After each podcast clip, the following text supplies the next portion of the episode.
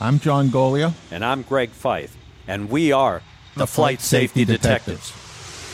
We're just two guys who have spent most of their career with the National Transportation Safety Board investigating aircraft disasters and aviation safety issues all over the world. Yep, and this podcast is where we talk about everything from accidents, airplane technology, to the big business of aviation. We live and breathe aviation. My co-host John has been in the aviation business for more than 60 years. He was the first and only airframe and power plant mechanic to get a presidential appointment to the National Transportation Safety Board. And Greg is a former air safety investigator and Go Team captain for the NTSB. He's investigated everything that flies worldwide since he started his career 40 years ago. And on top of that, he is a Living Legends of Aviation inductee. So between John and myself, we have over 100 years of aviation safety experience. It's time to buckle up because it's going to be wheels up. Let's get this show in the air. Today we're going to be talking about the Lion Air 737 MAX accident that occurred about a year ago, October of 2018. We're coming into the one-year anniversary, so we have a special guest with us today. Today we have George Snyder, the president and CEO of GHS Aviation Group.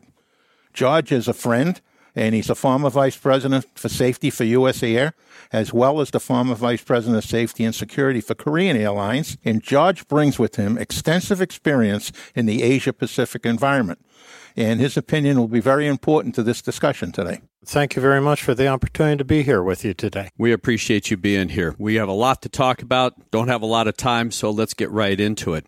Given the fact that you've got a lot of experience over in the Asia-Pacific region and Lion Air being one of those carriers that's in that region, after all of the stuff that has come out, all of the information since the accident, what is basically your general opinion about flying in Asia and, of course, the quality of training, because that is one of many issues that's going to be brought up. We know that there's been a lot of maintenance issues that John and I are going to talk about with you in this discussion, but just the general overall opinion about the operation itself. Greg, that's a very good question. I think the entire industry globally has learned a lot from the accidents in both Indonesia and Ethiopia. I don't think the educational focus has been only in Asia. I think it's been around the world. I think the manufacturers are now thinking differently about certification standards. I think they're thinking differently about the information that they provide to operators. I think the operators are viewing this kind of interaction between manufacturers and themselves in a little different light. And I think the training organizations of various airlines around the world are looking a little bit more carefully to make sure that we don't leave anything out, that we don't take anything for granted, and that we give the line pilots all the tools that they need to go out and safely fly each and every day. So the educational experience and the value added from these two tragic accidents is equally applicable around the world. One of the things that John and I talk about, especially with Lion Air, is the maintenance issues, because that seems to be what started the chain of events for this particular accident. Your experience being over at Korean Air, what was your overall opinion, or at least an understanding of the quality of maintenance and the understanding by the maintenance techs when they were doing maintenance at that airline? I think my particular experience was very, very positive. The maintenance technicians, basically called ground engineers as opposed to mechanics here in North America, very highly skilled individuals that were getting the very best training from the OEM, directly from the OEMs, on all aircraft types that they operated.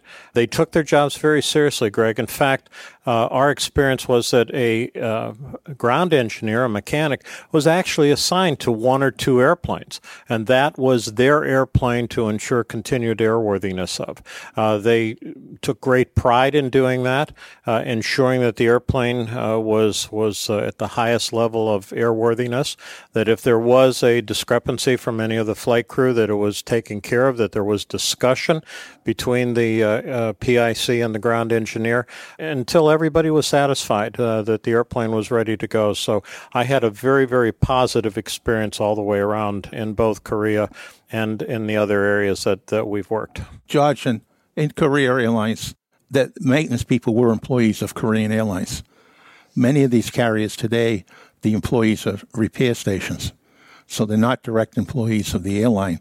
And therefore, that they would have a very large fleet of airplanes, maybe not by the same name on the tail.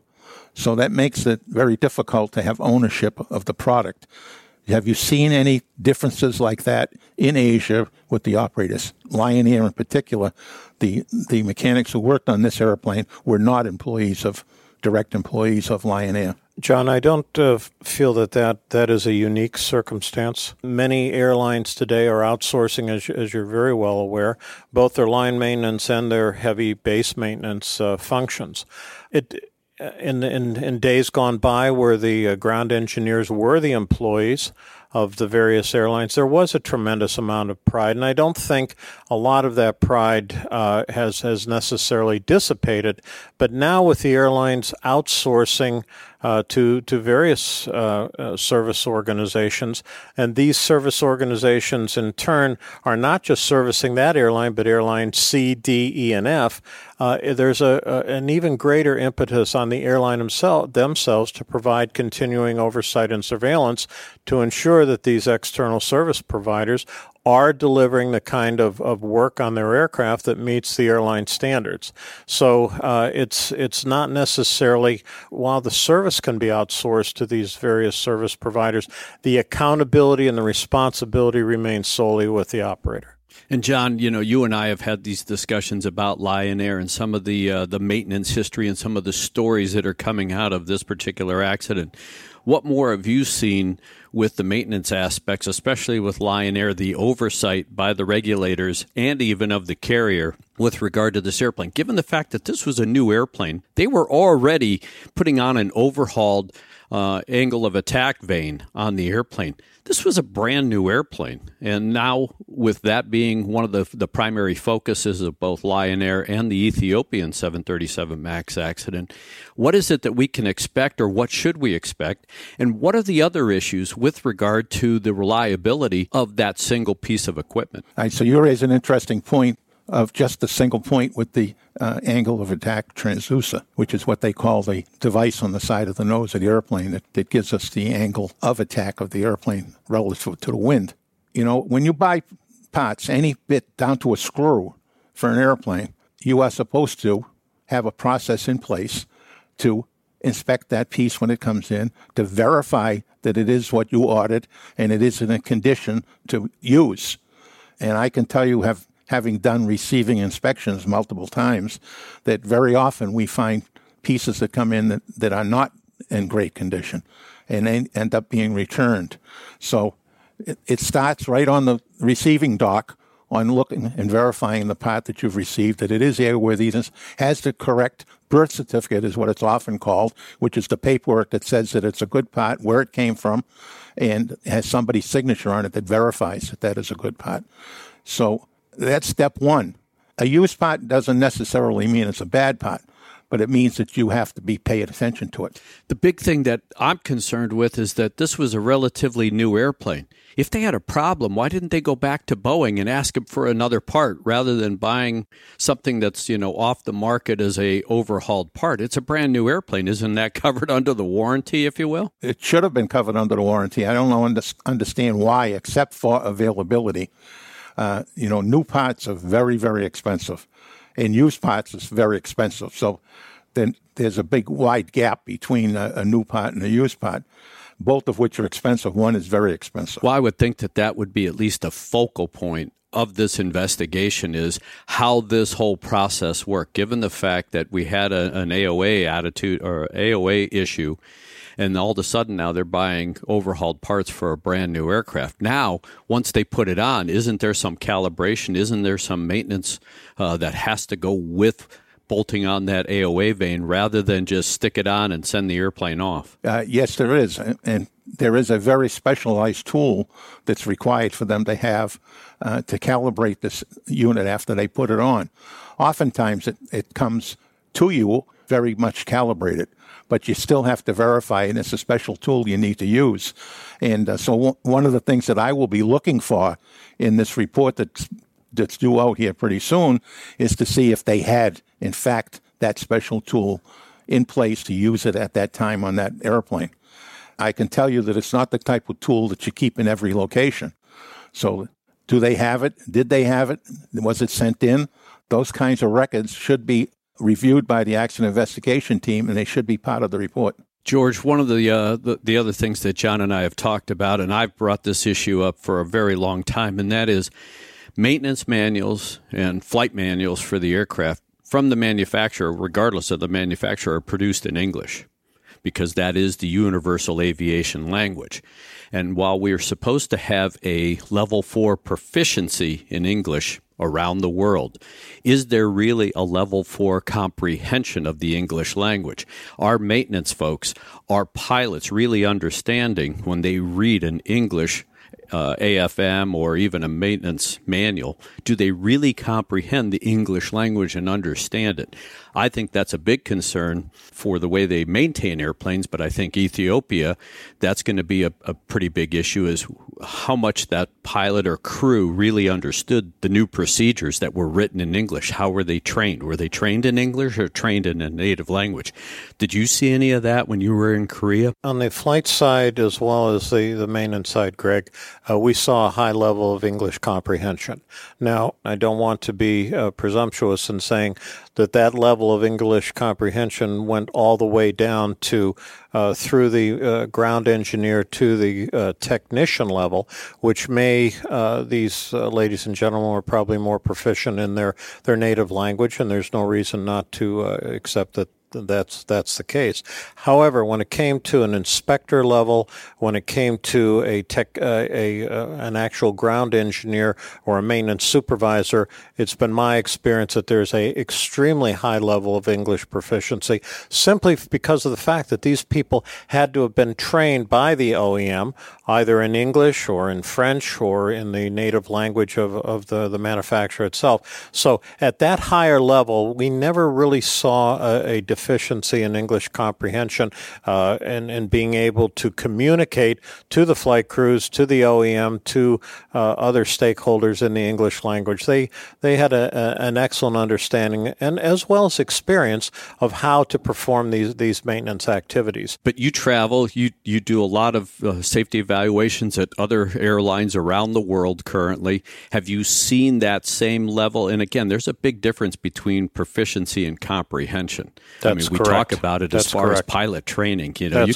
proficient but not current, and vice versa, and that kind of thing. So one of the things that of course, John and I have continually battled back and forth is how much did these guys really understand? Why didn't they follow the procedures? Or if they did follow the procedures, was there an interpretation of those procedures that was technically either misinterpreted or they selectively filtered out to try and get this airplane back into service? I can't speak to that, but even in North America, we know over the years that even when English language is not an issue, there has been in some circumstances that sometimes there's been a shortcutting of standard operating procedures in the interest of time, where we would have a normal maintenance task such as the changing of a tire that technicians have done many, many times over their 30-year career. And why would you go all the way back into the line maintenance shack to get the task card, bring it all the way out to the airplane, and go step by step to do something that someone has done for 30 years? This is an absolute requirement. It's just like on the flight deck. No matter how many landings and takeoffs the flight crew does in a day or a week or a month or a year, there's a checklist done each and every time.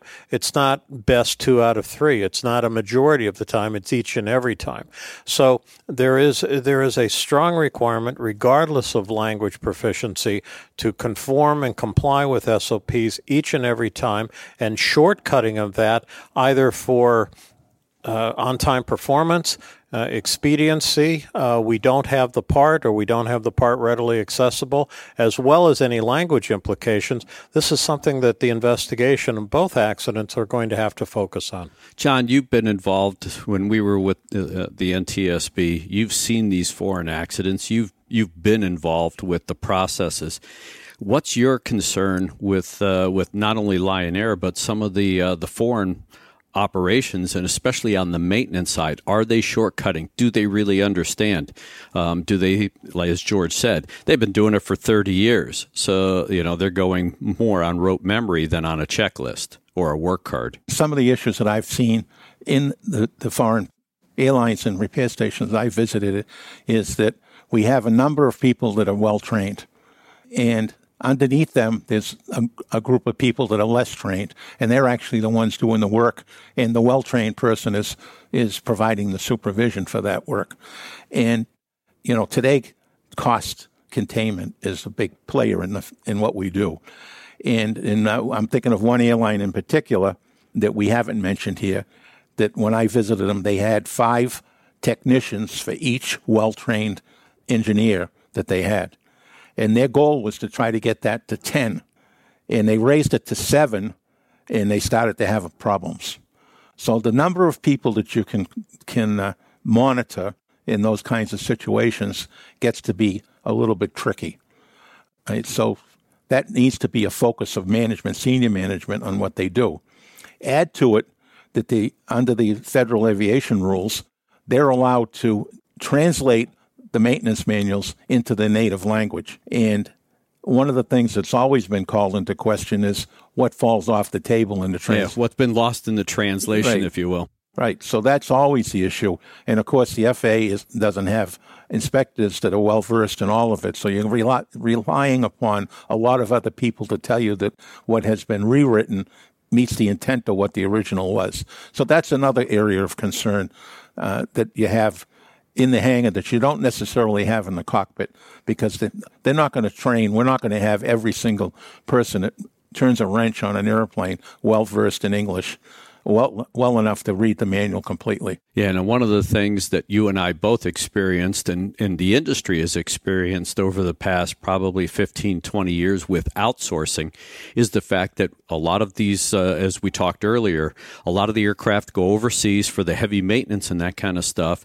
And I recall a number of folks at Northwest Airlines who they would send an airplane out, and the airplane would come back in worse shape than when it went away because of these foreign maintenance facilities and the fact that there was a lack of oversight. There was a lack of, really good technical experience. And I think, that should be one of the aspects they'd be looking at with Lion Air, given the fact that it wasn't company employees. It was basically contract maintenance. I mean, are we going to see a change based on what they may find in the Lion Air investigation? Could that have a worldwide effect? Well, let's hope that they do a very thorough investigation and identify any of those deficiencies. But historically, even here in the United States, when we have identified problems with outsourced facilities, they get rather low priority from both the government and from the organizations, both the outsourcer and the outsourcee, to fix those kinds of problems. The economics of it is such that it makes it very difficult. You bid for the work. So I'm repair station A, and I bid against everyone else to do airline B's work. And then the airplane comes in, and suddenly we find that we're behind the curve. We have more man hours in routine work than we expected, and those man hours are held against the original price. And then you have the question about non-routines that are found, and the airline will oftentimes pushes back on the repair stations pretty hard on the non-routines and how much time they took to fix them. So the economic pressure on the repair station can be very, very high, and that is a continuing problem. I don't know how we fix it, but it is a concern. Now, I've seen some airlines do a better job than others. I actually traveled around several locations around the world with a quality team from one particular airline, and they did an outstanding job. I was frankly amazed at the job that they did on interfacing with the inspection personnel. And oftentimes I saw, several times, I saw the inspectors that made a significant find run to the airline person before they ran to their own management and tell them what they had found. And what that said to me was their own management may have wanted to mitigate or downplay what was found. So they were concerned enough that they went directly to the customer and said, hey, come take a look at this. George, you've been, in all of your travels and the experience that you have overseas, not only with Korean Air, but all of the other airlines that you work with. What do you see from a maintenance operation standpoint? Because when you do your safety evaluations, you look at the entire operation. What are some of the common denominators or some of the issues that really need to be focused on that could possibly be facilitated out of the Lion Air accident as far as oversight, whether it's by the carrier or the regulator? What do you think the industry needs to be looking at right now so that we don't have, these maintenance issues? Because Lion Air is not the only accident or even serious event that's been related to maintenance, especially overseas. So what, in your experience, have you seen as some of the common denominators? Well, Greg, very accurately, you've already hit on several of them, and in sort of a tiered priority. Number one, we look at the competency of the Civil Aviation Authority itself. Is the Civil Aviation Authority, number one, staffed adequately to provide the oversight and surveillance of the AMOs, the approved maintenance organizations, the maintenance repair organizations that they license? Are there enough staff? I mean, is it physically possible? Is the staffing model such that adequate surveillance can be provided? Secondly, we look at the oversight and surveillance capability of the AMO or the MRO itself. Can they police themselves? An SMS is not just the property of the airline. It's the property of the maintenance organizations as well. An SMS as well, being safety management system, yes. And then thirdly, we look at the oversight and surveillance of the carrier. In other words, while the carrier may outsource the production part of it, they can't outsource the accountability, and they have a responsibility as an air operator certificate holder to provide that oversight and surveillance. And then we want to see, as John indicated, what's the result of that oversight and surveillance? Are these internal, external audits consistently resulting in everything is fine, let's go to lunch? Or are they resulting in some very detailed deficiencies, noncompliances, and nonconformances being raised? And then is there adequate follow-up to make sure that systemically these things don't occur again? So there's a lot of moving parts here, all of which have to be in place to ensure the level of continuing airworthiness that we like to see. Well, we appreciate the fact that you joined us today. It's great insight. We're going to have you back again because as Lion Air in Ethiopia and some of these other events take place, of course, we're going to want to get your expertise. John and I are going to continue to talk about Lion Air, especially when the report is finally issued. And I'm sure we will have another discussion both on the maintenance side and the ops side with Ethiopia as well. So we'd love to have you back. John and I are going to continue these discussions for the podcast, because there is so much information that hasn't really been developed, hasn't been put out in the press, and even the stuff that has been put in the press, not everybody gets an opportunity to read about it. So hopefully we can shed a little more light, provide a little more background with a lot of these issues, because I think these are going to be issues that continue to go forth as far as putting new technologically advanced aircraft into play in some of these carriers and especially some of these areas of the world that don't have the resources, don't have the capabilities that we see here in North America or Europe and that kind of stuff. So with that, John, what are your last parting words for the podcast? Stay tuned. We will have more to say about Ethiopia and more to say about the facts around any and all of the issues that we take. You may have noticed in this podcast that we kept it factual, we kept it focused, we kept the information to be as accurate as we possibly can. And for that, I'm thankful. I'm thankful for George for giving us his insight for the Asian Pacific region. And we're going to bring you back for Ethiopia and other things as well. Thank you, John, and thank you, Greg. So on behalf of John Goglia and myself, Greg Feith, fly safe. To listen to more episodes of the show, go to FlightSafetyDetectives.com or the Professional Aviation Maintenance Association at PAMA.org and wherever you find your favorite podcasts.